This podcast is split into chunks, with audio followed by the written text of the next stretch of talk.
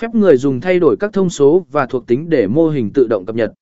Điều này rất hữu ích trong việc thay đổi và điều chỉnh sản phẩm một cách nhanh chóng, đồng thời đảm bảo tính nhất quán của mô hình. C. Tạo mô hình lắp ráp. SolidWorks cho phép tạo các mô hình lắp ráp với nhiều bộ phận khác nhau và kiểm tra tính tương thích của chúng.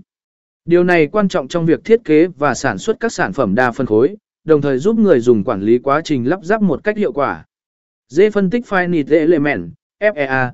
SolidWorks tích hợp công cụ phân tích Finite Element Analysis (ép e a) cho phép kiểm tra